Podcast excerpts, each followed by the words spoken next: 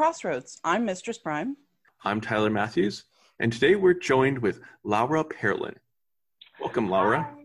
Hello. Hi. Thank you for having me. I'm happy to be here. Well, thank you for uh, taking the time to join us on online since we are having to stay indoors. Uh, shelter in place is still in effect for us. Yeah. I know we had talked about doing this in person, but that And right about now too, which kind of worked out. Yeah. Um, so how are you how are you faring under the circumstances? Mm, I would say I'm generally doing really well with it. I have a good home life and I have my work that keeps me really engaged and super busy. So I did have a family member ill um, with the Mm. coronavirus, and that was difficult, but they've gotten better. So, Oh great. um, you know, Glad they've gotten better. Thank you. Yeah. So I feel like, given the range of people's sufferings from this, I'm doing pretty well. Oh, I'm glad to hear that. Now Thank you're up in the Bay Area, correct? I am. I'm in Yelamu, Ohlone Land, San Francisco. Okay. Yeah. Yeah. Oh, okay. Yeah. Hope you two are doing well with it as well. Yeah, we're Oh. down in SoCal so far, except for the heat. We're doing okay. Yeah, Got last couple days, all of a sudden it went to from average of 60, 70 a day to almost 100. I think today is actually going to be 100. No, Wow. yesterday yesterday was almost 100. It might be for you though because you're further inland than me, Mm-hmm. but today it was supposed to be like 90. But yesterday was like almost 100. Yeah, it was Oh, really, really warm. Wow. I think it's in the 60s here in San Francisco. I'm jealous. So, how have you been since uh, Pantheacon? You know, that feels like it was so long ago. I Right. understand that it was Mhm. only, what, two months? Two But months, but it a- feels It's been a busy two months because it was a busy month or so before the shelter in place. And then shelter in place, it's sort of like its own timeless world. So, Yeah. March was the longest year ever. yeah. Yeah. But I would say generally things have been really good. Yeah. I tend to be pretty buoyant. So I'm definitely like glass half full type of person. So going That's a good it. way to address things, considering everything that is going on. Uh, so, there were a few things that I got to read a little bit about you through your website, uh, Cool. since I'm the less informed of the two of us. Well, so let me explain how we met. So we actually met at Pantheacon uh, at the Pagans of Color Caucus, Okay. And uh, which was a, a this year was good, but it was very unique. I mean, I think because Pantheacon alone was a little different, hmm but I've I've not yet experienced having to kick people out, which was a very interesting experience in itself. Um, and I had not previously personally experienced um, overt, rude, racist behavior from uh, PCon people walking by the room before, and that was a that was an experience.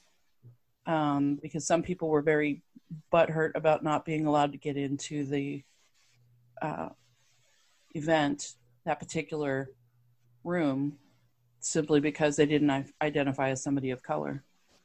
So there were Mhm. a lot of comments exchanged from people.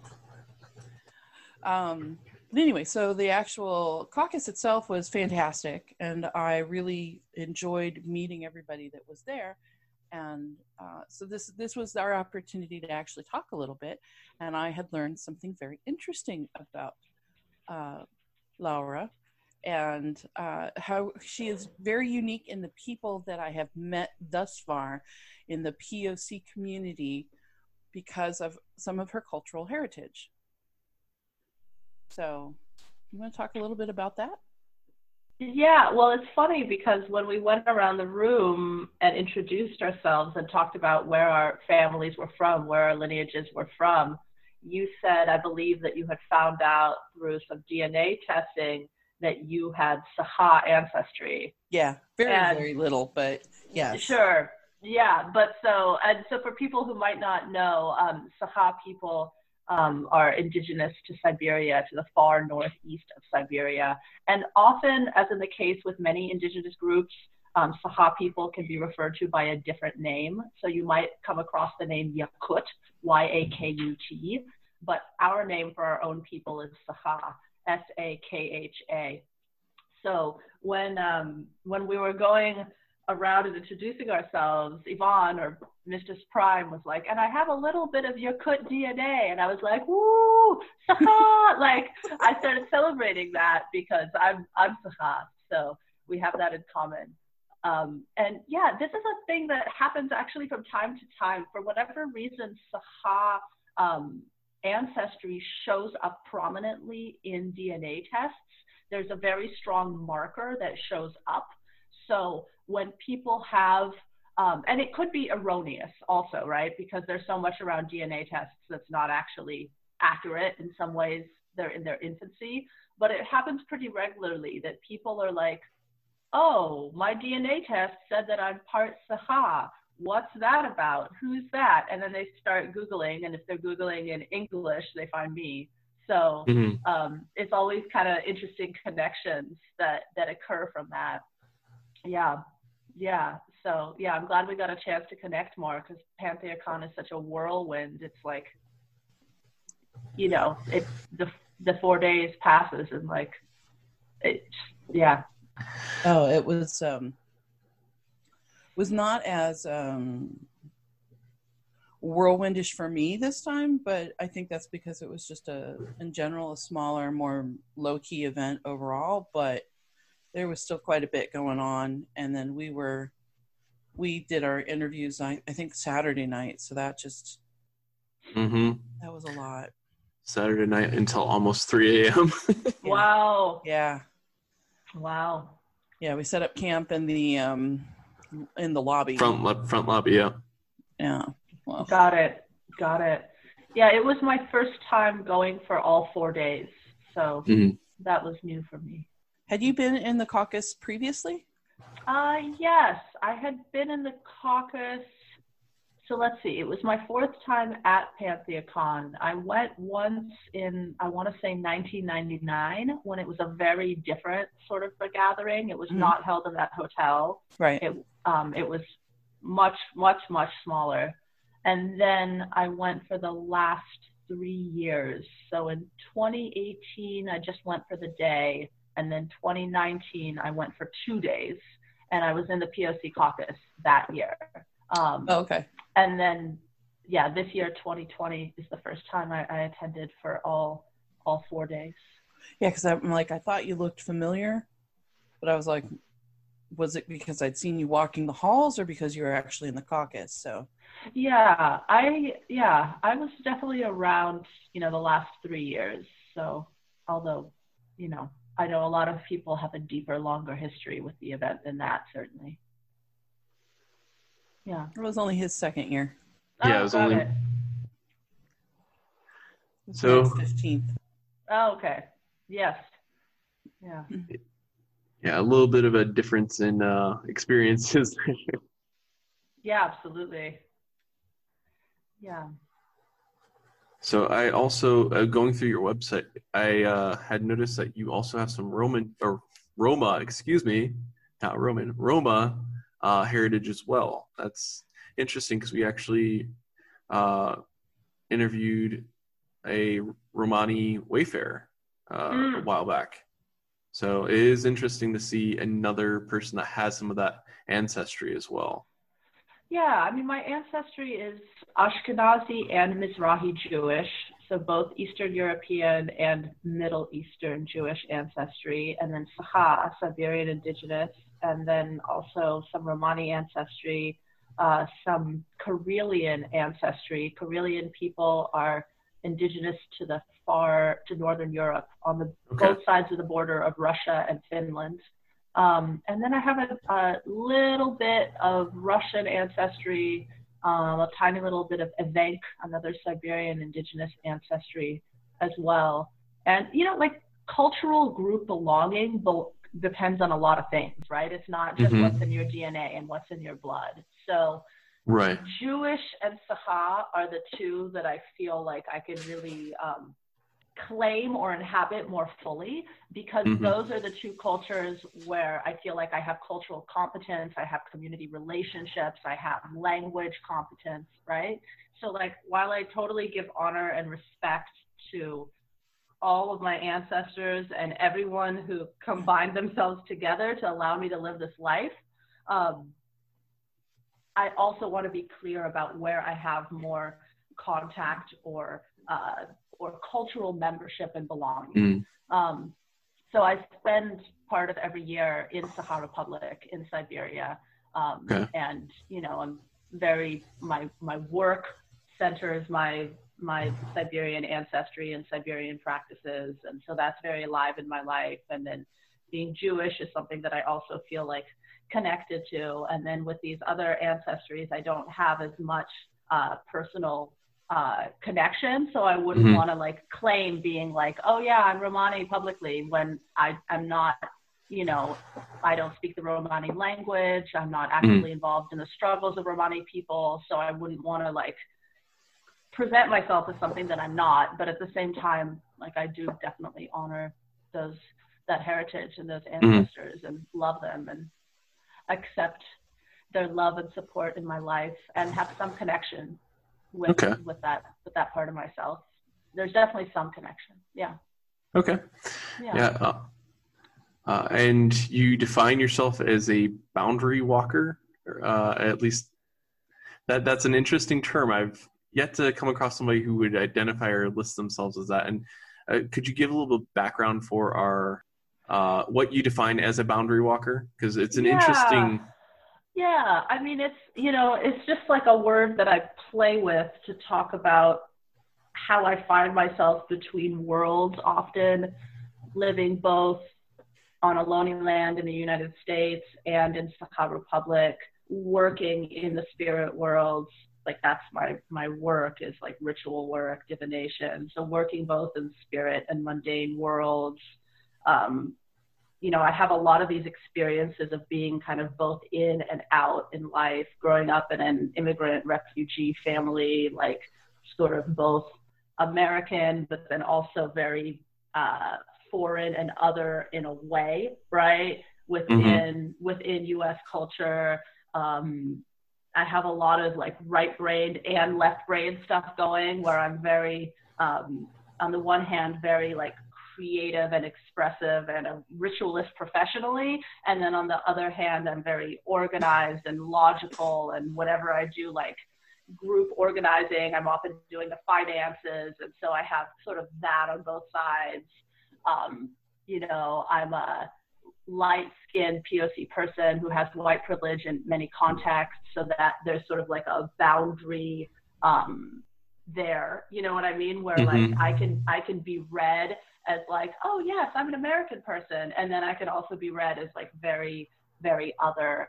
Um, I also grew up multilingual and lived between different languages, and um, you know the way that you know in in Sakha Republic in the villages, um, you know things life ways are quite similar to how they've been for um, you know hundreds if not thousands of years, and so I've also had for many years um, gosh, like, yeah, well over a decade, maybe 15 years, this practice of spending my summers in places that often are no electricity, no plumbing, like living very close to the land.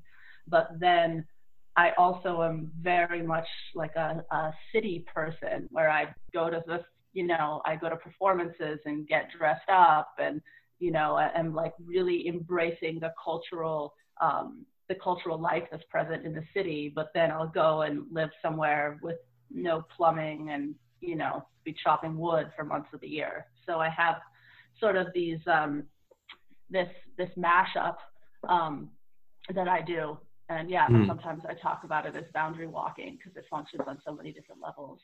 Mm-hmm.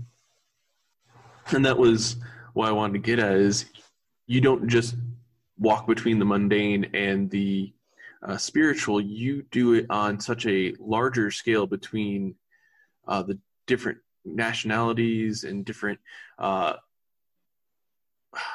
lost my train of thought there. Different practices that you uh, work with and experience, and that's that's very interesting to me.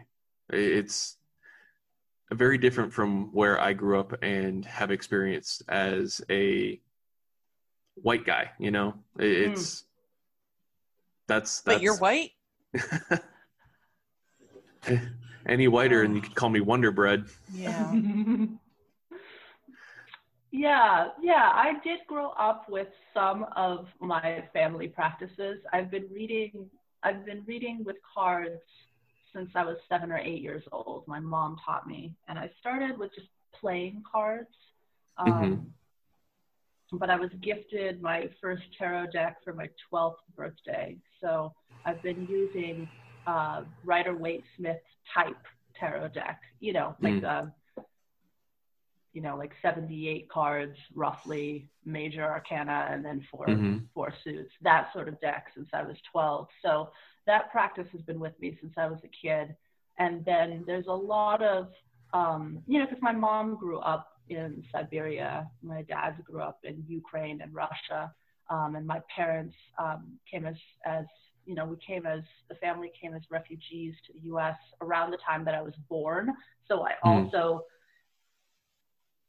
you know, it's very different than coming as an adult, but it's also very different from being born into a family that's already established in the country mm-hmm. of immigration. Yeah. So that's another place of boundary walking, you know, like growing up in a home where no one was acculturated to American culture and, you know, uh, people, you know, I didn't grow up speaking English, right? Um, so that's another another place of boundary walking. And so yeah, I grew up, you know, talking to spirits, doing what within the pagan community you would call like magic or spirit work or nature mysticism. And, you know, I grew up with those sorts of, of practices, although I didn't really have a larger context for them until I started going back to Siberia as an adult. Um, yeah, it was hmm. always sort of like, how does this fit in because there's not a lot of visibility of what it means to be Siberian indigenous. I grew up in the Bay Area, which is a very diverse place. Um, but um, so I knew, you know, people of a lot of different ethnicities, but North Asia in particular, right. indigenous Siberia is like was just sort of a big blank, right? So I, I knew um, that there was something different about my cultural background or cultural heritage, but it was hard to place because I was like, okay, well, the groups that I could identify were like, okay, I know I'm not black, I know I'm not Latinx because I don't speak Spanish at home, right? Like, right. I know I'm not Native American because my family literally just moved here, right? Um, and like, Asian, it's like I knew very diverse Asian people, but they were East Asian, South right. Asian, Southeast Asian, you know, West Asian, Middle Eastern. Um, and so my um, Asian ancestry is largely North Asian, but also Central Asian and a little bit South Asian. But it's like, where does that fit? You know what I mean? And it was like, okay, well, I guess I'm white, but there was also like something different about that. And right. then there was mm-hmm. also these whisperings. It's kind of like if I say, don't think of an elephant, you've thought of an elephant, right? So mm-hmm. like I kind of had my, you know, family members whispering in my ear, being like, in America, we're white. We're white here. We're white here in America, right? And so there's something about that that's like, oh, is that true or not? You know, automatically there's right. something like uncomfortable. You know, I mean, passing as a survival strategy is an uncomfortable survival strategy. And mm-hmm. there's still also like very much privilege in being a light skinned person who can be, you know, read as part of the, the, you know, the dominant group in terms of mm-hmm.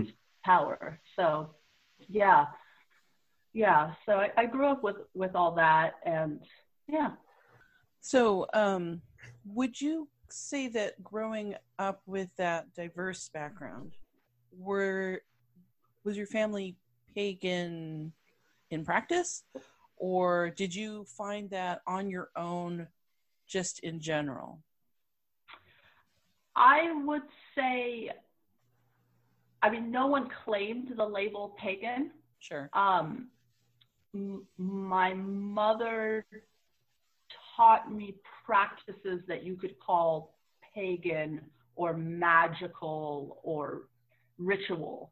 Um, but there was a lot of um, uh, my my parents were really into assimilating into American culture as a way of um, surviving and also kind of dropping.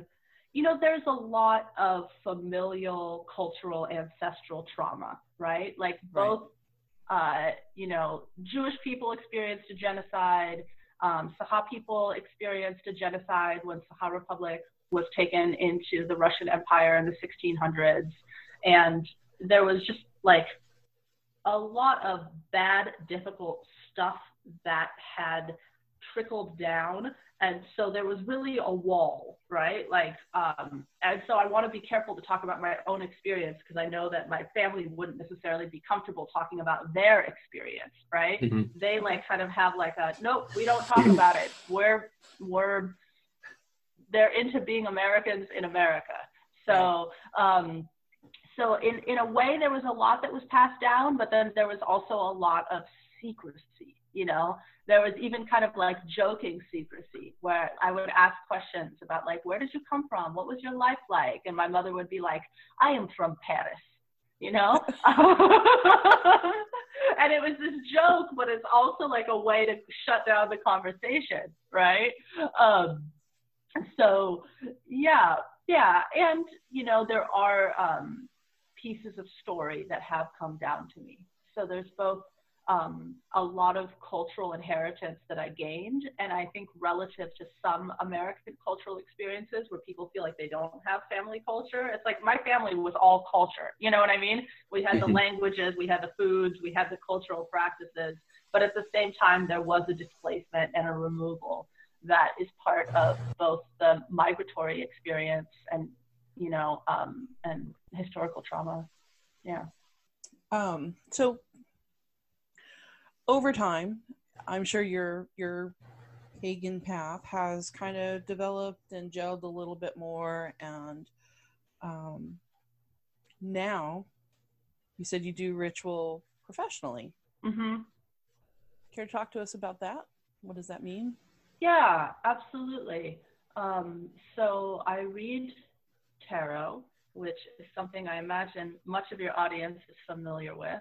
Um, and I have sort of my own style there because I wasn't taught, I mean, I was taught by my mother and then taught by the spirits. So it opened up for me over decades in a way that was not linked to anyone else's practice in terms of anyone else who was living. It's only about, you know, five years ago um, you know, as I started to come out of the broom closet, so to speak, and read tarot professionally, I started to tap into like, well, what are other people doing? And I started to, you know, take workshops and read books that other people have written on tarot, which is fabulous. I love it. There's, it's, I mean, I plan to spend my whole life learning about tarot, and I love how many different interpretations and approaches there are. Um, and I also notice that there are w- parts of my practice that are super divergent from what I might see in other parts of the tarot community. So I have that tarot practice, that divination practice um, that is really, I mean, oftentimes I see it as it's about clarifying one's path. It's about navigating crosswords, uh, crossroads, and it's about seeing what's uh, what's available, right? Like given the factors present in your life today, what is available for you to move into that is the most uplifting, the most serviceful, the most joyous, the most loving, the most supportive of um, wellness amongst the human people, including your own self. So that's that's one practice that I engage. I also do a lot of ancestral practice with clients, and you know, um, um, I don't do anything with clients. I don't do myself, right? Um, but yeah, I do a lot of ancestral reclamation, ancestral ritual practice with clients, um, which is really about so we all have these ancestors. Like every one of us who's alive here today has people who mix their DNA to make them. And then those parents have parents, and those parents have parents, and those parents have parents. And it goes way back. And we are carrying the essence of our ancestors, whether we like it or not, whether we claim it or not, whether we're conscious of it or not. And regardless of how a person relates to it spiritually or energetically, it's still um, true on the DNA level, right? Obviously. Right. And, um, you know, things get passed down. I mean, the field of epigenetics is all about which DNA markers get activated. And when they get activated, they get passed down activated, right? So, like, your uh, one's experiences in life do actually affect what gets passed down. And so a lot of my work is helping people connect with the wellness on their lineage.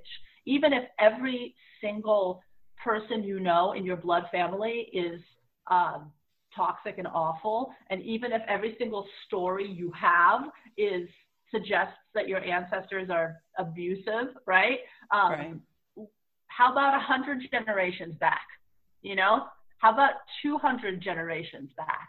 no matter where your people were from, at some point, there were indigenous people there, right? Even yes. if your people are from the British Isles or France, right? Like there were indigenous people there at some point. And I don't want to say that indigenous people have no problems because that's super like, you know, whitewashy also, right? But yeah. but what indigenous people do do is live in harmony with all the forces of nature because you have to right like yeah. so um you know it's it's and there's wellness in in the lineage often not in indigenous times so i help people connect to the wellness to learn from that to be resourced from that to collaborate with guides and well ones to bring to bring healing to any on the lineage who are not well including the dead. Um, and also to it's not all like cleaning up troubles it's also allowing um, ancestral gifts and blessings to come forward more fully more completely because um, you know it's like we're part of this larger body. Your living being is like the tip of this iceberg but then there's all these other people who made you and you're part of that collective. So yeah that's another piece of the work that i do.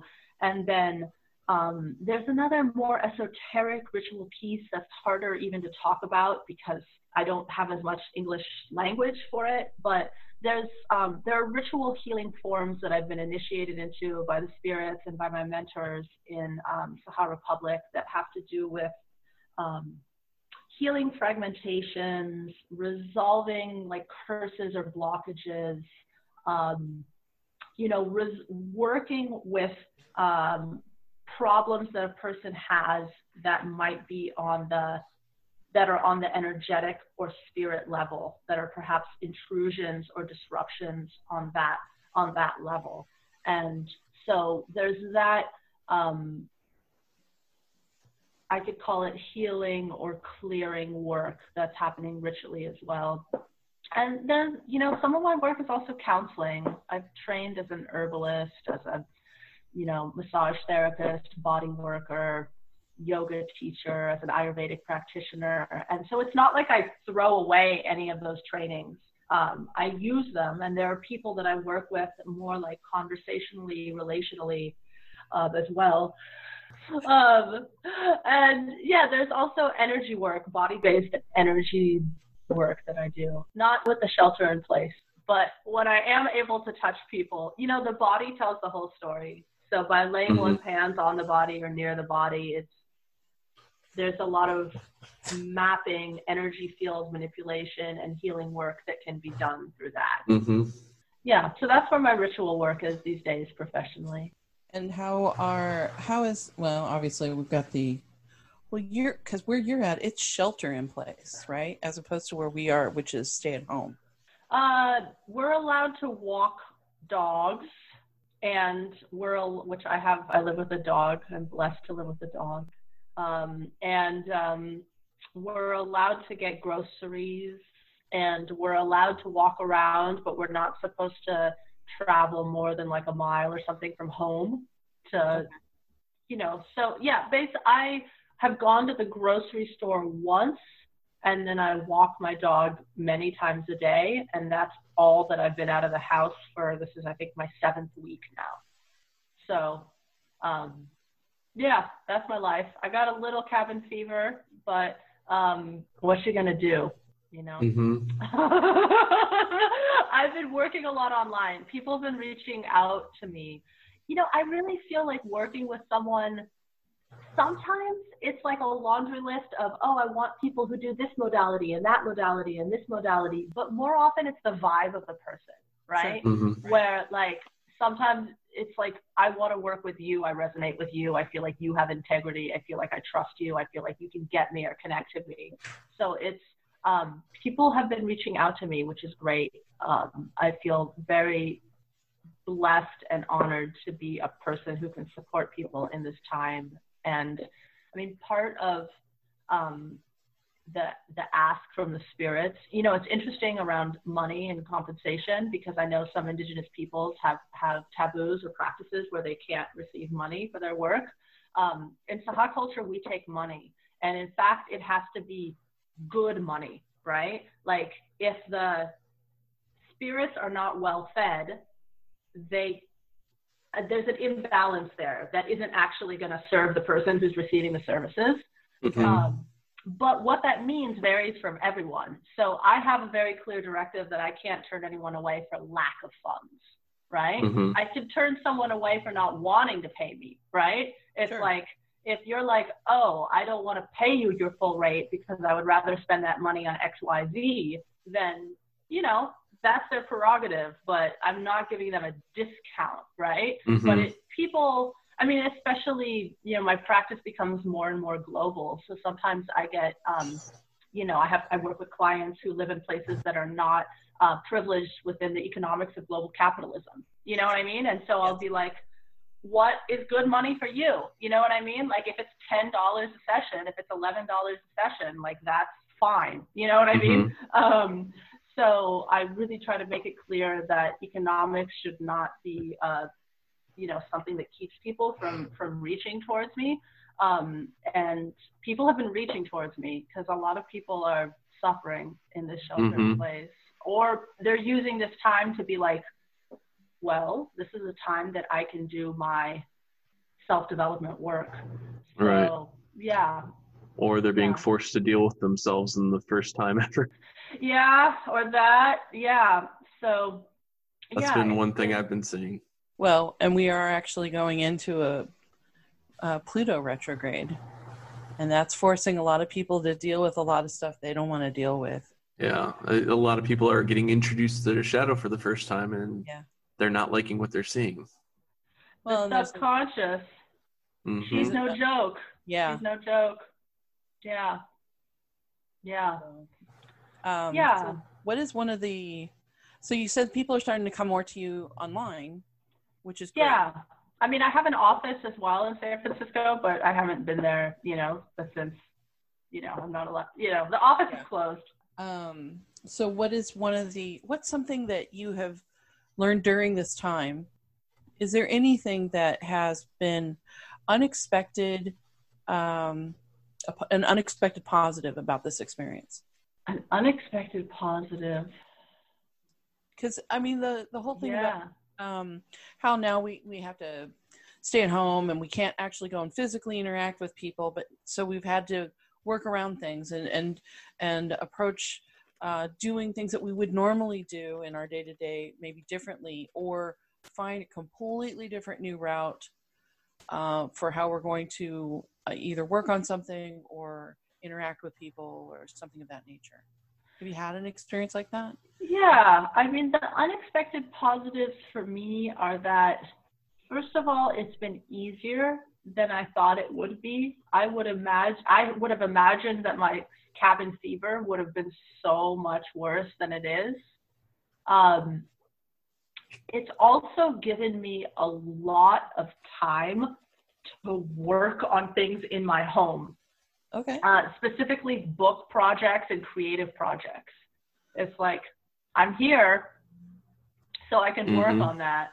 Um, and so the number of things that are pulling my attention is fewer Mhm. um, than when I was doing things out in the world besides dog walking. Um, Right. So yeah, it's been good for my creative practice and for my for my book project. So yeah, that's been really Talk great. to us about your book.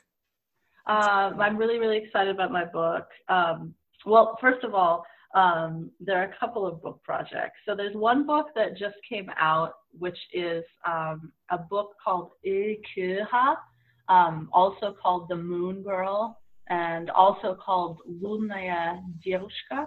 And it is a trilingual English Russian Sakha book of traditional Sakha stories. Wow. Um, yeah, it's really cool. Um, and I was asked to to you know support with the English translation for that book. So those stories are ancient. You know, I did not write those stories. I just translated them into English. Full full disclosure. Um, but um, that I was approached by Bichik, which is a Sakha language publisher. So I'll mention that. So Sakha Republics, as most of you probably don't know, is in the far northeast of Siberia. It's about eight times the size of California, but with a population of just under one million people. There is That's a- one, yeah, tiny population, enormous place, enormous, Mhm. right? But Uh, it if it- also houses the world's coldest regularly inhabited city, right? Yes, Oymyakon. Yes. Yes, yes, that's right. So I mean, city. Let's call it a village. I think Hmm. is, is a bit more. Uh, there's one city in Sakha Republic. It's the city of Yakutsk, and it's in the middle approximately. And then besides that, it's little villages and towns.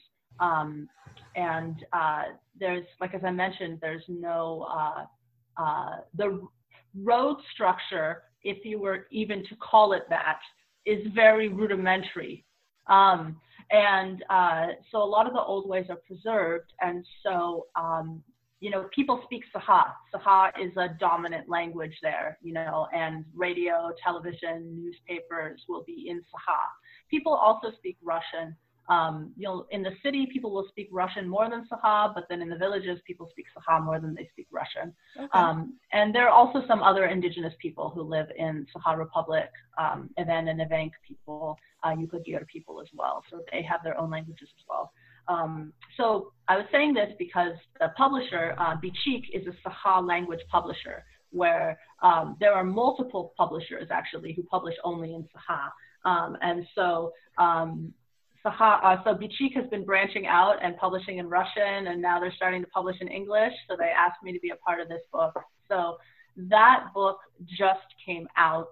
Um, you can get it at uh, bichik.ru, B-I-C-H-I-K dot R-U, and it should be on the homepage as a new release called The Moon Is- Girl. Is there a link um, to it on your website? Um, there is not, but I will add one by the time this thing airs. Okay. Um, I have what update my website on on my list of things to do. Um, and then I have this other book. I'll just show it. I'll show it to y'all, even though this isn't visual. That's so- beautiful. Yeah, so this book I'm super excited about. So this is a book on Sakha shamanism that I am translating into English. Whoa. It will be one of the only materials on Sakha shamanism available in English, period. And it will be one of few books on shamanism that's actually written by and translated by a person of the culture that's being written about. That's awesome. Yeah, because so much of it's like I'm so excited about this book, but this is like a you know it's a long book. It's like 150 pages, and look, it has words in it. It has plenty of words in it. So Mhm. um, so it, it's taking a while to translate it, but I have time to work on it, and it's a project that I love and adore. The author of the book is Rosalia Bravina. So Bravina is the name of the woman who wrote the book. She's a Sakha elder. Um, And you know, uh, the word shaman comes from the Evenk language. Evenk people are an indigenous people of Siberia, and they are a people who are, um, uh, I just forgot the word in English, what nomadic. Nomadic is mm. the hmm. word. So traditionally they move around. So it was their word that got diffused throughout right. like the whole like hundred plus um, indigenous nations of Siberia because Evenk people move around. There are mm-hmm. a lot of different words that are used. It's, there's not just the word shaman, like every culture, every people have their own words, and there are a lot of distinctions of different types of practices that have their own words, right? Um, but the word shaman is an Evenk word, and then um, basically when the um, Russian Empire expanded into Siberia, um, there were some travelers, priests, merchants who would do like travelogues and writings, which were, of course, you know, outsiders looking in. And through those is how the word shaman got outside of Siberia. Right. And then it was adopted as sort of an anthropological technical term in like the 1800s. And then in many ways, it's been co-opted into a Western thing where like, first of all, let me clarify that the spirits can call someone from any background. So right. like if you are listening mm-hmm. to this and you're a white person, like I am not hating on you or telling you that the spirits did not call you. Like that can absolutely happen. Um, but there's a way in which the word shaman has become associated with like neo shamanism, with sort of mm-hmm. these Western, largely white, not rooted in any particular culture or any particular place, like um, practices that involve things like spirit animals and soul retrievals and drum journeys. And like that's what shamanism that's what shamanism, the word, um, inspires for a lot of people. Like if you say shamanism, they start thinking all of that. And that's where I'm like, no, no, no, no, no. Like that can be happening, mm-hmm. but like, let's be real about what shamanism is, right? Like mm-hmm. the, why is that more known than the practices of indigenous people that have been intact for thousands of years, right? And mm-hmm. like, and why, you know, I think it's very important to look at how uh, people who have gone and learned from indigenous people and then presented themselves as shaman and then gone back to the west and started schools or traditions like who's profiting right who's being seen as the who's being seen as the authority who's getting the profit so for all of those reasons i'm excited about this book because there needs to be material out there that's like um, historically accurate, culturally respectful, um, not appropriative and grabby, right? Like mm-hmm. not like, oh, we're gonna take the the beautiful regalia, but abandon the part that we don't like, like the legacy of genocide and imperialism, right? Um, right. So, yeah, I'm super excited about this book and really honored to be a part of who's you know the team that's bringing it into manifestation. So yeah, I'm translating and I'm writing the introduction. That's awesome. That is very cool. I have a question in regards to the translating mm-hmm. because I am in a relationship with somebody who speaks multiple languages. And that's one of the things that he ends up having issues is he'll think of something in one language and then when I ask him what that means, or he says something in one language, and then when I ask him what it means in English, he's like it doesn't translate well it doesn't have the same meaning when you do a direct translation so how does that work for you because i'm sure there are words in other languages that you work with that don't necessarily translate well into english oh absolutely i mean the whole idea of translation is like if you only speak one language i invite you to consider that translation all translation is partial translation. Put mm-hmm. the word partial in front of it whenever you hear translation. If you speak multiple languages, then you already know this. So, you know, I've lived in multiple languages in my life, and each language is like its own world with its own Mhm. symbolism, its own mythology, its own um, underlying beliefs and assumptions, its own energy, its own vibe. So, really, I mean, one of the key questions is do you stick literally to the text or do you make it beautiful and elegant hmm in the language in which you're translating to? And I'm Right. choosing that latter one for this book because Okay. it's important to me that people be able to read it and it's enjoyable. Um, Mhm. You know, there are some academic articles um, on uh, Sakha culture and Sakha shamanism, but they're written in an academic language that is not going to be accessible or interesting to um, many English readers, English speaking Mhm. readers. And so this book is, if I smooth out some of the constructions that are per, wouldn't be beautiful and elegant in English, right? hmm I think this is a book that could be really, really widely readable. So, So, you're g- yeah. going with the spirit of the words versus the actual literal translation. yes, and- yes, and then all of the words that describe the sacred, I am leaving in Sakha and just explaining what they mean, so Okay. that because there are some words that you're not going to be able to to translate.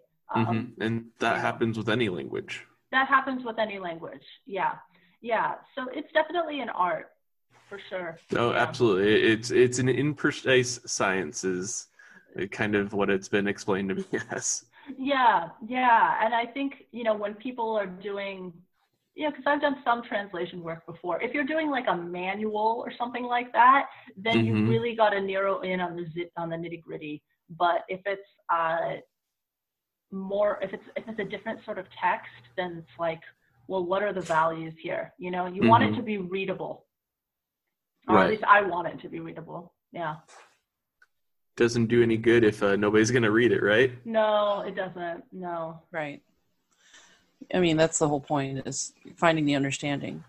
Um, translation is hard, especially when languages have different families, so Mhm. they don't translate easily.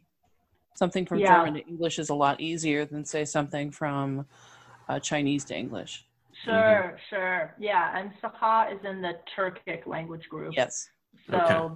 yeah, and then Russian is in the Slavic language group. yes. So, um, and then English is Germanic. So, yeah. So that's the dance. Yeah, that's one of the things I've been working on in this um stay-at-home period. You're translating as well? No, not translating. No, just uh, spending time learning languages. Oh, good for you. I love made- learning languages. Which ones are you working on, if I may ask? Um, I've been really barreling down on my German, which is something that Mhm. I've been working on most of my life, but I haven't been diligent with it until now.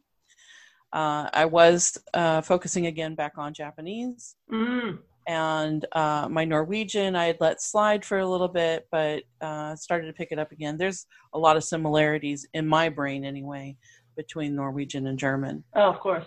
and um, because they're not really one to one, but there's just a very similar feel to them Sure. and uh, and I made this crazy attempt at uh, Vietnamese Okay. because of where I live, Mm-hmm. and uh, that did not go so well. Mm. It was much harder to uh, work on than I expected because I couldn't distinguish the sound differences. sure. Either the characters were very different, but I couldn't hear the difference in the sound to be able to recognize what character it should correlate with. And it was super frustrating. And I said, I will come back to this at another time. Uh, I was also working on Korean, which also because of where I live. Um, and that one was actually significantly easier. So I've been kind of going back and forth on that one. And I did work on Russia for a little while last year, and I just sort of touched on it again uh, like two days ago, just to kind of see how much I remembered. Mm. And um, I did remember a lot more than I expected, so that was kind of nice. That's cool. Wow. And you speak all these languages fluently? I wouldn't say fluently, but I definitely can read a lot of them. Uh, I can trans. I can easily. I could see what it is, and I can understand what's being said. I can hear it and understand it, but I can't speak it back as readily. Mhm. So that's Mhm. one of the things that I'm really trying to focus on is to be able to actually speak them. Mm. Got it. Got it. Cool. been- yeah. Yeah, yeah. I love I love studying languages. It's a great pleasure in my life. Yeah. So tell us more about you, your life. What else is going on with you? What else is going on with me? Mm. Well, what would you like to know? Um, how okay? So how do how do your parents feel about you reading tarot for a living and doing the work that you do? Oh gosh, you know, it's pretty I think it's pretty weird for them, you know. Um I think it's pretty weird for them. You know, I think like a lot of um people of immigrant and refugee backgrounds, there's a lot invested in the American dream, Yep. which, you know, looks like um advanced degrees, prestigious schools, buying real estate, uh, getting married, having children, nice car, retirement money, um, your financial security and stability. And I went on a very different route. Um, and so I think that is uh, worrisome because they want what's good for me. Um, with time, uh, they're warming to what I do. You know, it's it's tricky because, especially on my mom's side, there have been a lot of women on, uh, not just women. There have been men and women um, in my lineage who have been oppressed and repressed for doing these sorts of practices. And Right. so I think the fear of, you know, there's a, it can feel very scary and unsafe. Um, you know, so with each kind of step that I take towards more of the esoteric, there's another level of fear, I think, for them. When I um, went to school, I did a three year program in Ayurvedic medicine. They were like, oh, what is this? You know, and then, um, but then after time, they were like, oh no, Ayurveda is ancient, it's smart, it's natural, it's diet, it's herbs, it's lifestyle, it's mindfulness practices. This is really good. And then, like, you know, when it's like, oh, you're hanging out with shamans in the middle of nowhere, you know, my mom is, you know, she knows these places, but she knows these places from within the Soviet Union um, times. Yes. And so, um, you know, uh, so she is kind of slowly updating her concept of where I am to fit um, the times that are there now. So I, I, you know, but ultimately, as I become more successful, I think they're warming up to it. I mean, they're my parents and they love me. They just want me to be well. And Mm. so as time passes and I continue to be happy and satisfied and excited and like not, you know, losing my mind or running out of money or anything like that, they are, I think, able to to access more and more of the sense that maybe it's okay. Um, that maybe it's okay. Yeah, Mhm. yeah. Well, I mean, it, it's really common. I totally understand. I, I, if my mom were still alive, I think she would be freaking out a little bit about. Um, she didn't know that I practiced witchcraft. Mm, She died long before I came out of the broom closet, okay. and uh, I I don't know how she would have taken it because she was very she's Filipino from the Okay. Philippines, and uh, very superstitious. Yeah. Mhm. really superstitious on like weird things that I still to this day don't understand. Sure. Um, and I don't know that she would have been very accepting of it. Um, my dad has taken years to kind of come around, but you know, dad's from Detroit, so Yeah, I but think also Catholic. practicing is no issue at all. Practicing is great. Talking about it publicly is the part that has gotten many of our people incarcerated and repressed. Sure. So, Mhm. um, you know, there's, um, I think, legitimate reason to be um, at least um, to, to have those buttons be pushed. Um, Mhm. but on the other hand, you know, it's just like I'm so clear that this is what I'm supposed to be doing with my life, that this is it's not like I'm deciding this myself, right? I'm being called into this and I'm saying yes to the call and I'm being supported by so many, so many beings in different worlds in the work that I'm doing, in the the path that I'm on, that it just feels increasingly easy. Like it's a it's a yes, right? Like mm-hmm. I'm being called into this, and all I have to do is show up for it and do my own work so that I can be a person who's worthy of this. Mm-hmm. Right. That's awesome. That's very cool. So now, go ahead. Sorry. Uh, you had mentioned earlier that when you work with clients, you don't do anything with them that you haven't already done with yourself.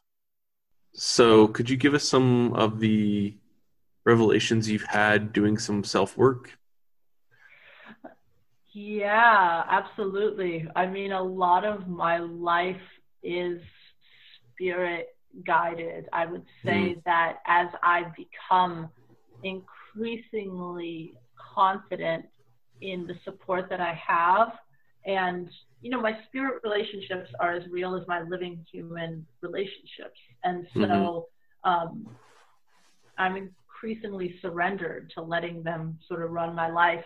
In fact, when I started going back to Siberia, it was entirely because of spirit contact. Um, mm. My ancestors told me, like, they called me and they were like, You are ours in this life. You need to be on your land. You need to re indigenize. You need to learn your language. You need, you know, they like laid out this whole plan for me, including books, books that I'm going to write. So that I is my next next project. I'm hoping. I'm planning. Um, and you know, I started going to Siberia based on this advice. I mean, just this year there was another um, trip that I was invited to uh, at the same time as PantheaCon. Actually, I would have missed PantheaCon, and oh. I was super like okay, I could go on this other thing, but I got the information that I was su- not supposed to go on that trip. I was supposed to be at PantheaCon for whatever reason. And it's like, at this point, it's like, okay, I don't question it. I'm like, great, mm-hmm. I trust you. I know you. I trust you. You've shown up for me so many times before. I'm going, I'm going with it. Right. I mean, I feel like, uh, you know, on the more, um, on the more personal level, like right now, um, I'm working on like unconditional love, like, mm. you know, for myself and others. Like, how can I, because I have this very, um, again, like immigrant refugee shaped pattern around achievement. Even though my values and what I'm trying to achieve, I'm not trying to be like a rich financier or a CEO. I can still be like, very like every day, get up early, do a workout, clean everything, do all your work, get everything done on time, like give money away, be volunteering, you know, so I can have like an intensity of like, you can do more always.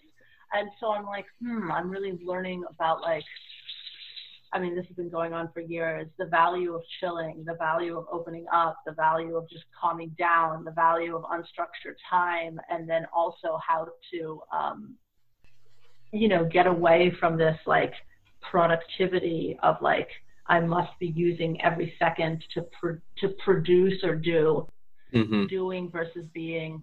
So that's that's an ongoing thing that I'm working on, and ritual really helps that because like being a ritualist in, in requires this sort of unstructured space, right? Mm-hmm. Like you go into ritual and you don't know how long that you're going to be in that space, right? That like right. super transpersonal, blown out, high as a kite, like psychedelic, like space. It's like mm-hmm. the person who comes back might be different from the person who goes in, and so oh, yeah. there's a there's a surrender. Um, mm-hmm. So yeah, like I my own self work is is ongoing. Believe you me. Yeah. Well, thank you for sharing about that. You are welcome. Uh, I found that you uh, co-founded a group back in 2015. Uh, yes.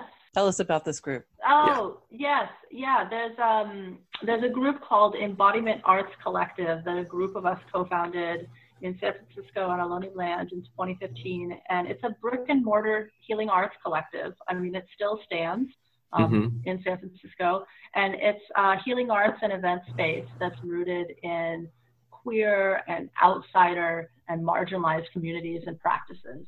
So it's a place where um, uh, people whose healing arts or wellness practices might not um, overlap with the more normative alternative health practices. It's a place for people like that to have practice space, um, an event space, um, mm. and that's that's a project that um, was really really big in my life because you know starting something like that that has an actual brick and mortar location is um, is a lot of work, and then um, and then we've moved. Um, the space that we were in was actually converted into uh, condominiums, um, hmm. which, if you know much about life in San Francisco, you will not be surprised. That's life in California. No, uh, yeah. yeah. San yeah. Francisco is it, it, everything's converting to condominiums or something to offset the number of people that live there yeah, the development and the gentrification is really um, is really something. So we moved to another space um, year before last, and now we're in our our new space, and mm-hmm. you know things are very um, um, the there's a lot of upheaval because of the coronavirus, of course, right? Of course. Like, you know, it's like okay, well, no one is working out of that space at all, so the way the finances of such a space work is that mm-hmm. people have events and see clients there, and that's the money that pays the rent. So, mm-hmm. um, uh, you know, I, I feel like one of the gifts of being a, of my lifestyle and of being in other realms is that I don't take, I don't always have to take this realm as seriously, right? So, like, um, I don't know what's going to happen with Embodiment Arts Collective in the time of, of coronavirus. Um, mm-hmm. But it's just going to have to be okay. Right. Right. yeah. And I think that's kind of what a lot of us are having to deal with right now is this isn't the optimum solution, but it's going to have to be something that we're okay with, at mm-hmm. least for the mm-hmm. time being. Yeah, yeah, and it's really it's hard to say. Like, when will we be able to have events again? Will mm-hmm. people even want to see um, practitioners in person? Right? I've mm-hmm. noticed uh, the trend has been more towards online. Even three years ago, all of my local clients would want to see me in person. Like, mm-hmm. whatever mm-hmm. time and money it costs them to get to my office it was worth it for them to actually have that face to face connection. And in the more recent years, it's been like, no, like a lot of even my local San Francisco clients are like, let's let's meet on video. And I'm like, yeah, that's totally fine. Um, so I'm wondering like, you know, how much of an office am I even gonna need? How much of an office is anyone going to need? Uh, I like the having an office. You know, there's mm-hmm. something about having a space that is um, that feels good. It feels competent. It feels like you're really in your practice, right? If you have a space that you can see people in that's not your own home. Um, mm-hmm. You're in mm-hmm. my home office right now, but you know, I'm not going to have strangers come into my home office. I right. mean, like that's my kitchen behind me. You know what I mean? Right. Um, so, um, um, yeah, yeah, we'll see. We'll see what happens. Increasingly, my clients are global also. So, mm-hmm. like my local the people i work with locally are a smaller and smaller portion of my client base.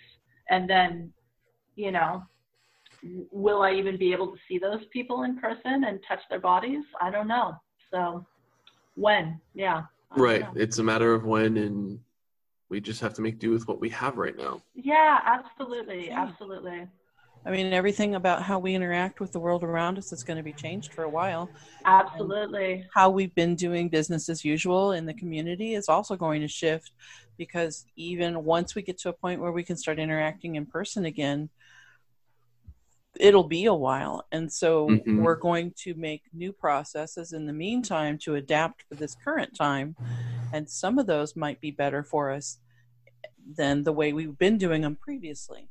Mm-hmm. It's true. It's true. I mean, I, I think that um, hand washing and asking consent before touching each other, That that be that's Mhm. going to be great, right?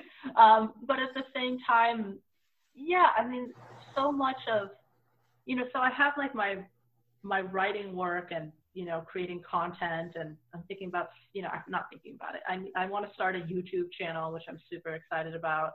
Um, so I have that sort of like I'm making work, and then I have client work, but then I also love doing events. Like I love it, you know, and I feel like I have one most months where it's like something like PantheaCon or a workshop in like a witchy tarot magical space or like um, you know some sort of gathering or event or I'm asked to facilitate ritual and I feel like those are the spaces that I'm like how's that how's that going to be I mean I've been doing stuff online like you know a lot of other people but that's very different the doing ritual work online or teaching online like I'm sure this interview would be different if we were all sitting together Oh, very. right Mhm. and our sense of being connected and actually in intimacy would be different, right? Um, Right.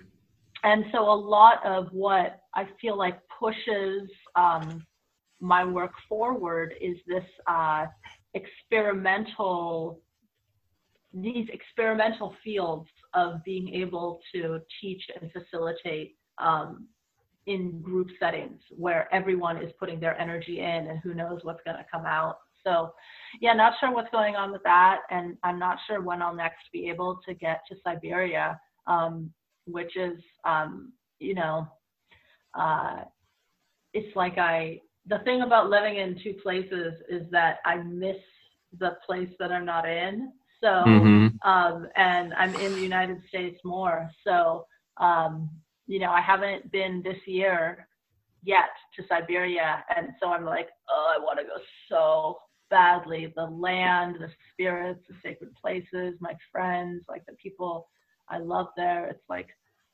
super feel called to be there, and it's like, I mean, I'm not going today. Yeah. Yeah. When when was the last time you were out there? Um, I left. I was. I left there last summer, so I was there for the summer of 2019. Yeah, Nice. yeah,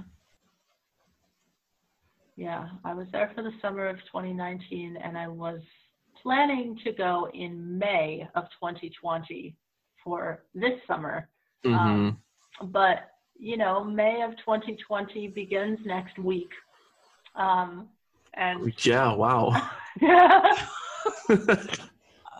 Ah, I'm just losing track of time. and I have I have you know obviously not purchased plane tickets. I mean the Russian Federation border is closed. You can't get in, you can't get out. So um, a number of things would have to be in place for me to be able to go. Um, and a border being open is just one of them. Right. right. Yeah. I mean, f- tickets are probably super cheap right now. I've been watching them. You know, a lot of uh, airlines are not flying as much, so they've actually started to go up. Um, Mm. I actually just checked tickets today, and they were really expensive. Um, Oh wow. But um, yeah, that's a whole nother factor, right? It's like I just got to sit with the unknown of it because when the border, I need the U.S. border open and the Russian border open, and I need countries that I can fly through because it's three flights to get to where I'm going. So I need to Mhm. be able to fly through places.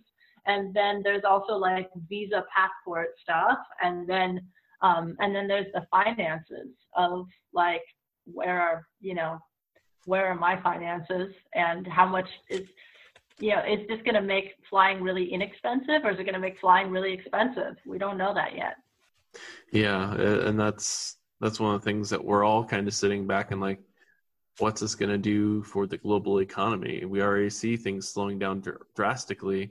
Fuel prices.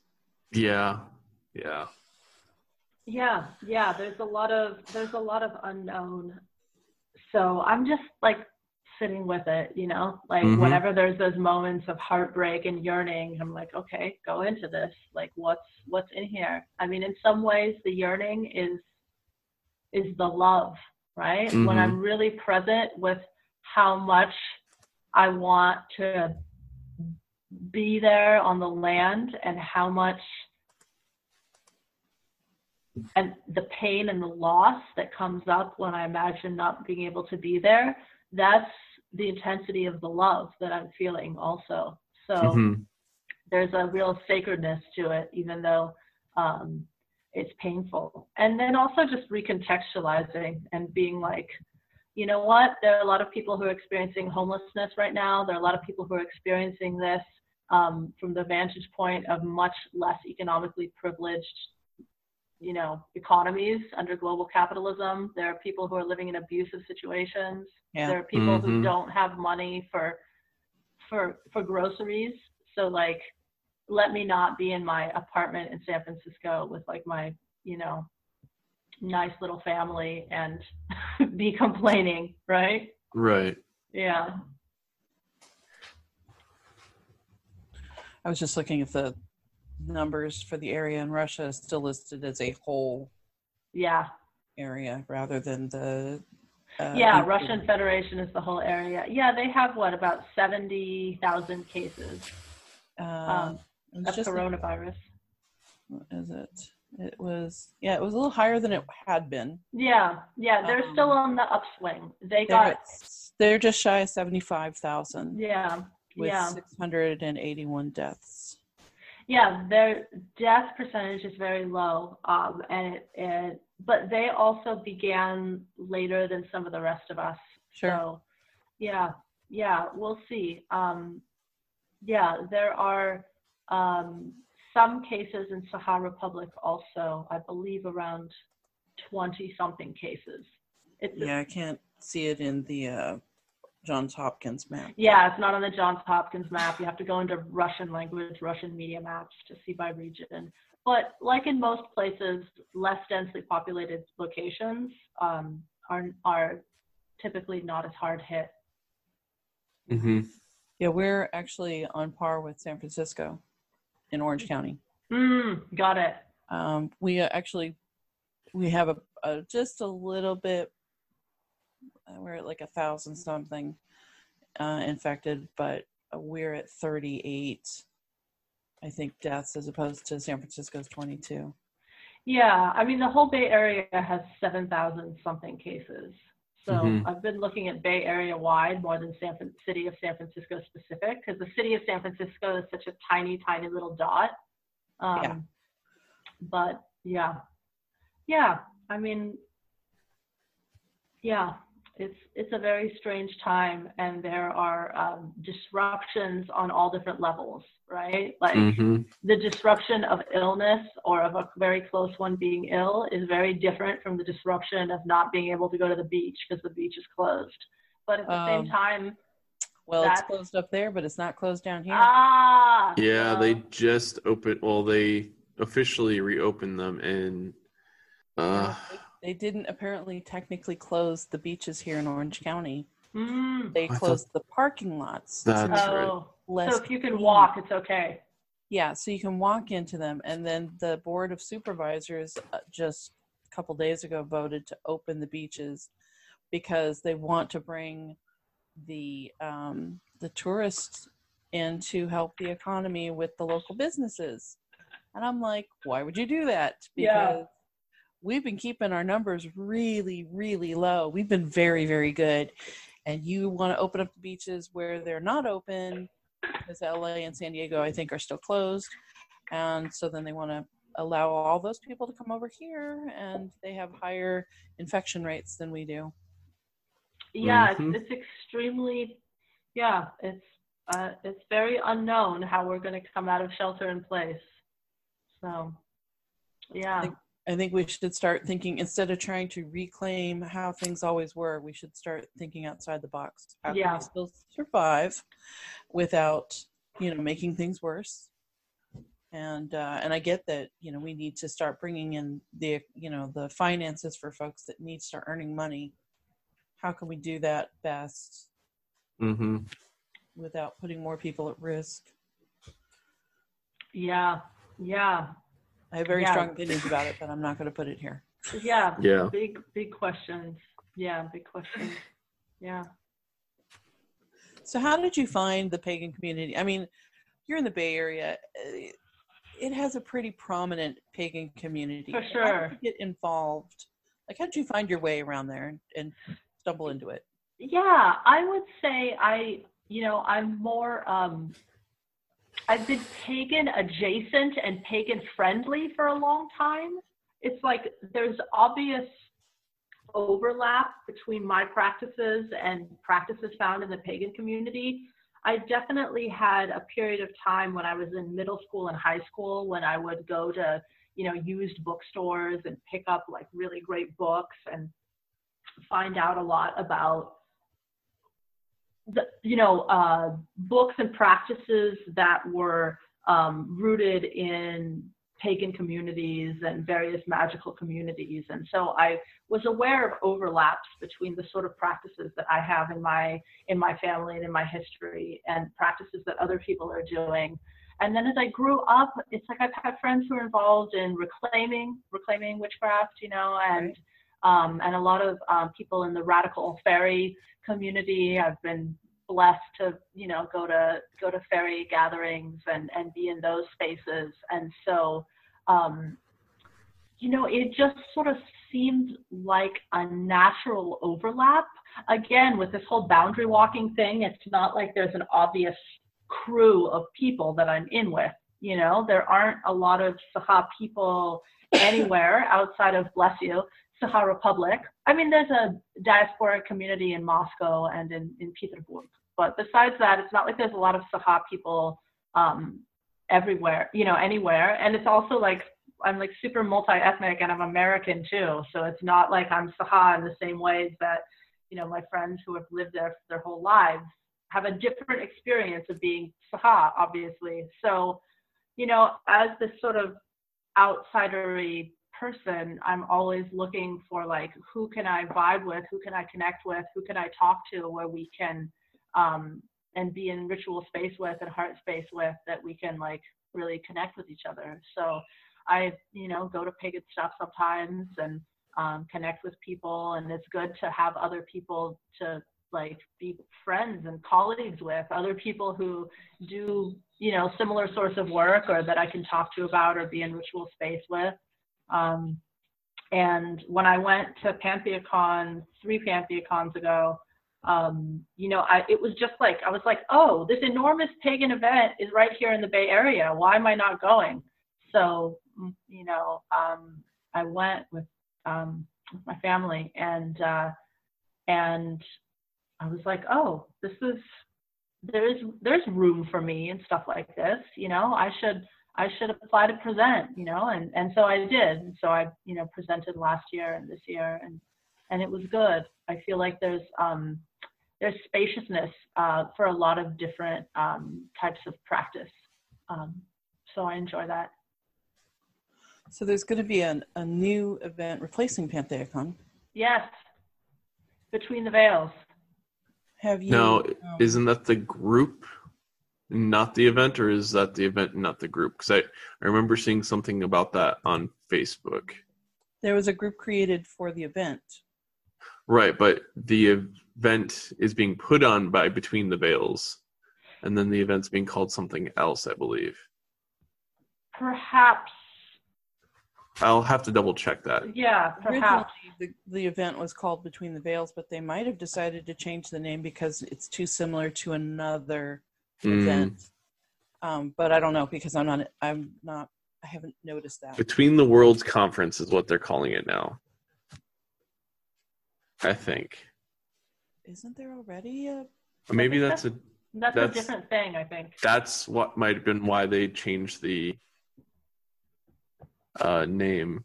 Because when I went to go search for Between the Veils, Anyway, so the event that's going to be replacing the PantheaCon location time slot.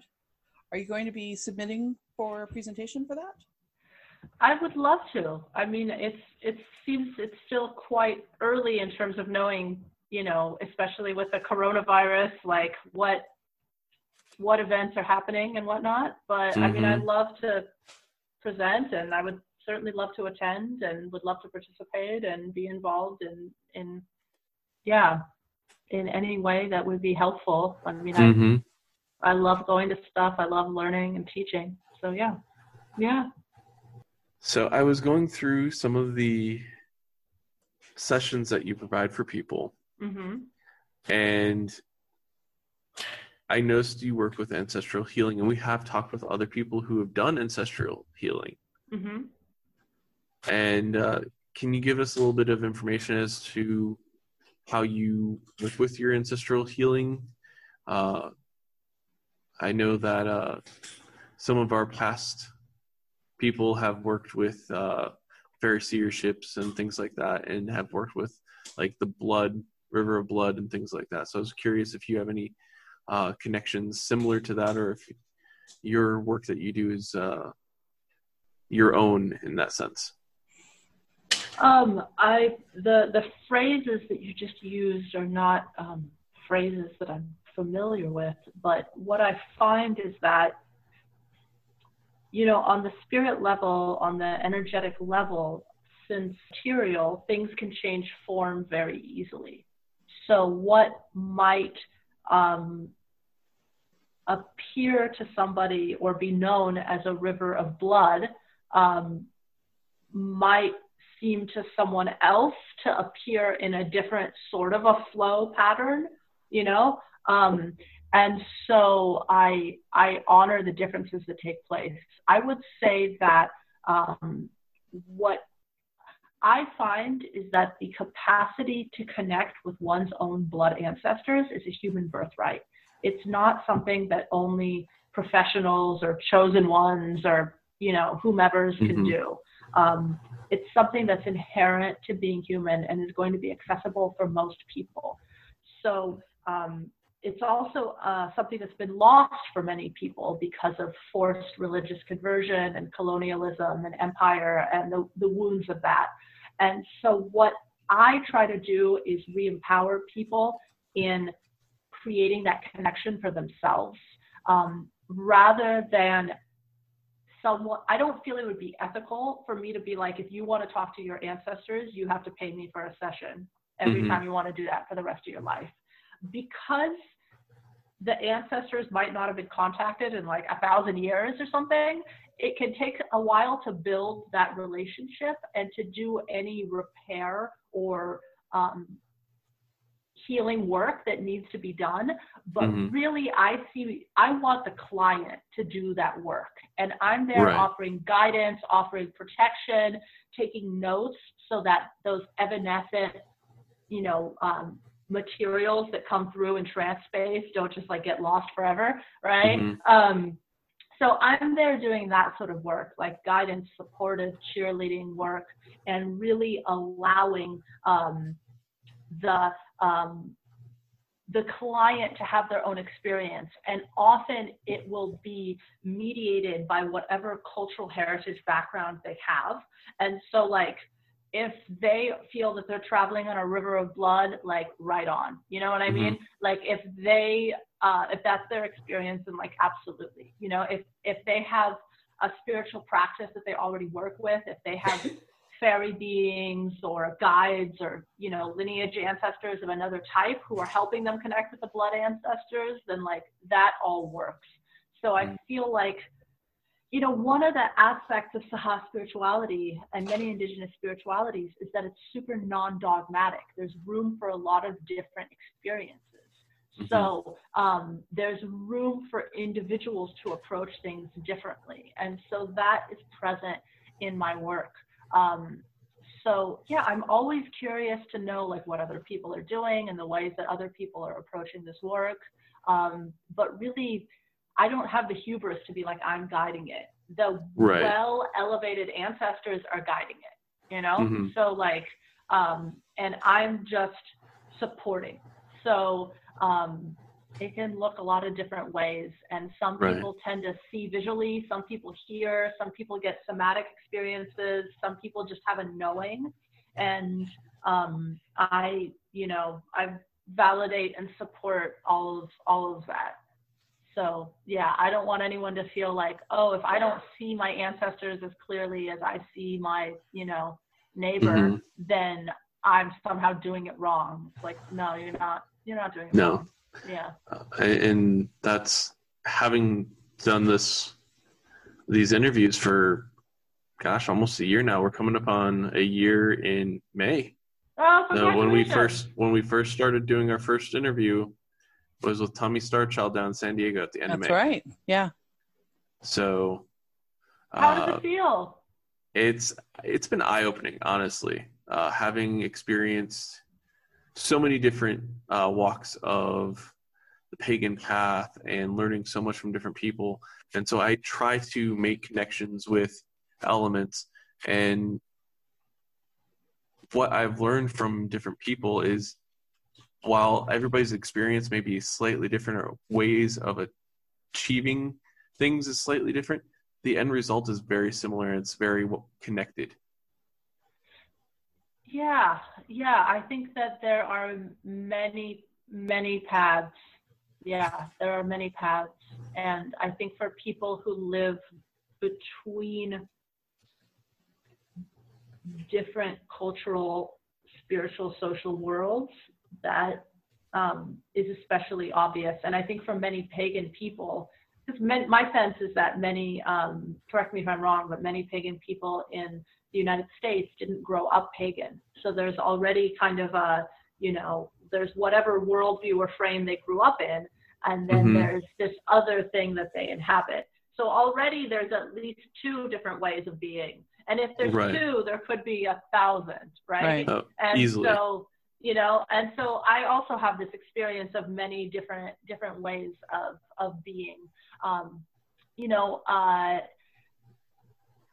sakha spiritualities are inextricably tied to sakha language sakha land sakha people sakha culture sakha lifeway we're talking about a place where there's winter eight nine months a year we're talking about a place where there's darkness and then also 24 hour a day sunlight, right? We're talking about, uh, uh, you know, it's no accident that Arctic cultures produce, Arctic places produce Arctic cultures. Tropical places produce tropical cultures. We as humans are the children of the plant and animal and mineral and sort of heavenly body elemental right people who are around us and are forming us and so um, many of us these days are mashups, right? Like multiracial, multicultural people like myself. There's a lot of us, and um, and so our spiritualities are going to have those elements um, as well. And you know, part of what um, I try to navigate is doing that ethically, because so often and I see this, um, I do see this in paganism, where sometimes people just borrow bits and pieces from different cultures, and it's like you can't just take the fluffy stuff, right? Mhm. Um, but at the same time, it's like, you know, I can't go around pretending that I was born and raised in Sakha Republic. Like that's just not the truth of my experience. You know what I mean? Right. Like I wasn't born and raised in, in you know, like it's like my mother's experience was different from mine. My father's experience was different from mine, but I also do carry connections to these to these places, especially the ones that I've been to and spent time in. You know, uh, you know, places like European Russia and Ukraine and Sakha Republic. Like, you know, um, there's there's a sense of rootedness and connection there, um, but then it also has to come through some sort of a um, form that honors the multiplicities of truth. Hmm. Yeah. That was awesome. Um, I got so lost in that. That was uh. um, do do you have more questions on the list? Did we read? Did we? I'm I'm I've I've rep, uh, I've gone through all my pre, and then some that I came up with as I was listening. So I've gotten Okay. through all my list. Yeah, I'm just letting y'all guide the conversation because it's y'all's podcast. So Is Yeah. there any? Let's see. So you've talked about. So did you talk about all the books that you have on your thing, or did you only tell us because you told us two? Okay, well, so there's the Moon Girl, Ikuha, that's out, and there's a book on Siberian shamanism that I'm translating by Bravina. I mean, I am so excited to write my own books. Like that feels really, really like alive within me.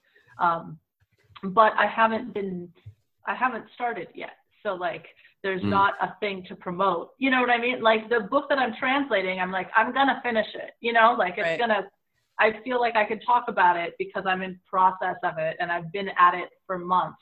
So like, I feel like I'm enough of the way into it that I'm like, yes, this thing is happening. I mean, I also have a business relationship and a contract, like it's happening.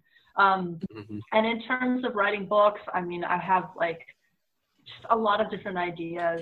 I mean, I feel like where my work is largely located is there's the tarot and divination piece, there's the ancestors piece, um, there's the Sakha piece, and then there's like a re-indigenization, uh, decolonization um, piece there. Um, and so I'm, you know, curious about different intersections of that. I've kind of been thinking about a YouTube channel as a place to explore, right? Of like, right. well, I can do different pieces that are five minutes or an hour long, right. and it's not the same commitment as researching and writing a whole book, um, and kind of seeing where the where the energy is. But I feel like I have, you know, curriculum that I've been teaching on all of those topics that that could certainly expand into multiple books. And it's just a question of like what are what do people want? What are people asking for? You know? How about don't worry about what people want. What do you want to share? Mm-hmm. because people are going to be drawn to it. And i find that trying to figure out what everybody else wants is sort of like similar to nailing jello to a tree it's yeah. Not so easy. So do what you feel called to do and what you feel called to share. And trust me, people will come to it. Oh, well, thank you for that vote of confidence.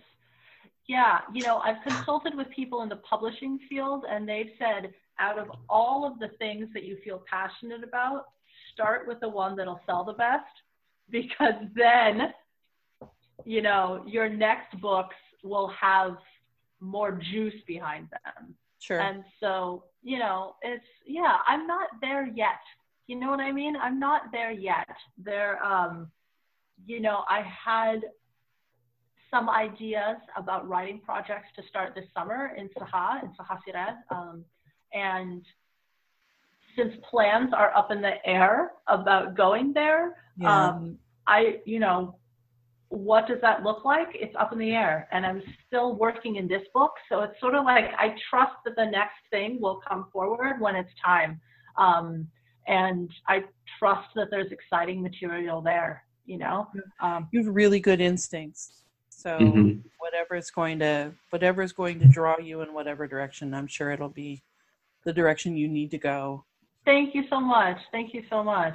Yeah, I mean, there are things that got canceled, right? I was thinking about like doing a, a teaching tour of the Pacific Northwest, and it's like, well, I'm not doing that now, you know? But you could still do right. teaching online. You could offer yeah. online course. Yeah, yeah. There are, there was, yeah, there have been online events that there was one really great one that I participated in a couple of weeks back called Embracing Your Earth Journey.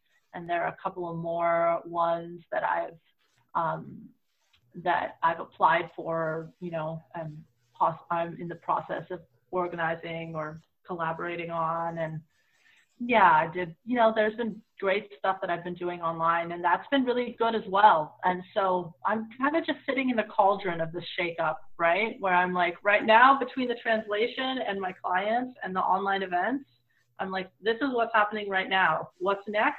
I don't know. It feels pretty clear that there are more books, um, and that at some point my creative practice will merge more explicitly into my spiritual practice and healing arts and teaching practice.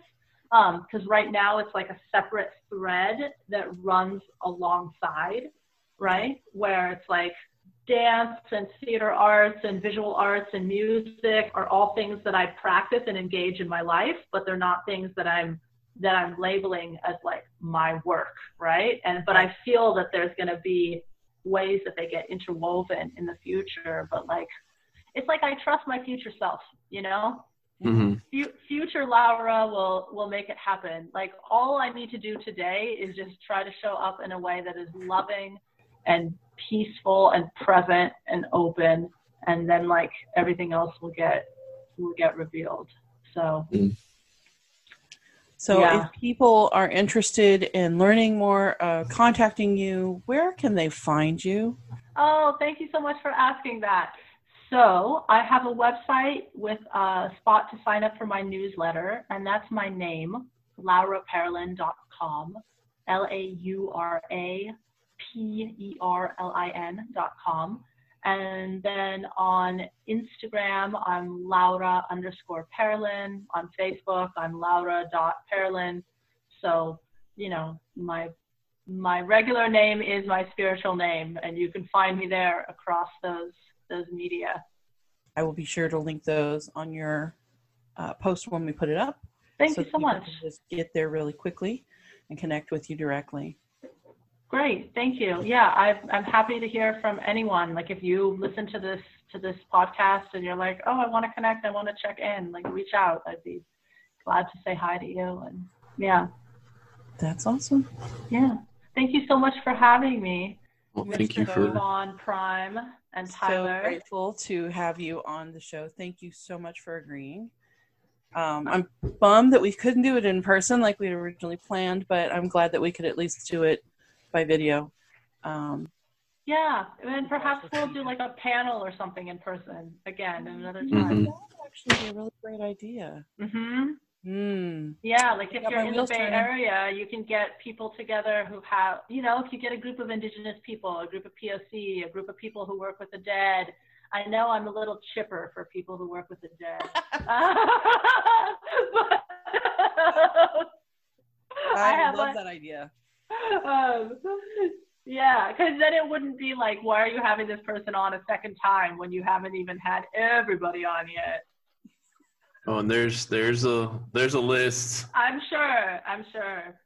Yeah. Um, Thank you so very much. Oh, you're so welcome. I'm glad that, that you that we stayed in contact, and I'm happy to be on this. And it was lovely to meet you, Tyler. I don't think I I met you at PantheaCon. Um, No, I was I'm- I was floating all over the place. So I, there were there seemed to be many people there, so I'm sure I didn't meet a lot of people. there yeah. were like 1,500 people or more. I felt it was quite a few people. I It know was- that might be a small one for y'all, but it was my first time going for all four days. And Mhm. between presenting twice and going to presentations and, you know, attending stuff and talking to people, it was, yeah, it's a big Yeah. event. especially Yeah. if you're a presenter. It's Yeah. a- Yeah, yeah, it's a big event. Well, for thank you, Laura. for, Oh, thank you for having me. and for our show. I'm Yeah, really, I'm really grateful for that. thanks. All right. Well, you take care of yourself and stay safe up there, and um, we will be in contact with you again soon. All right, great. Thank you.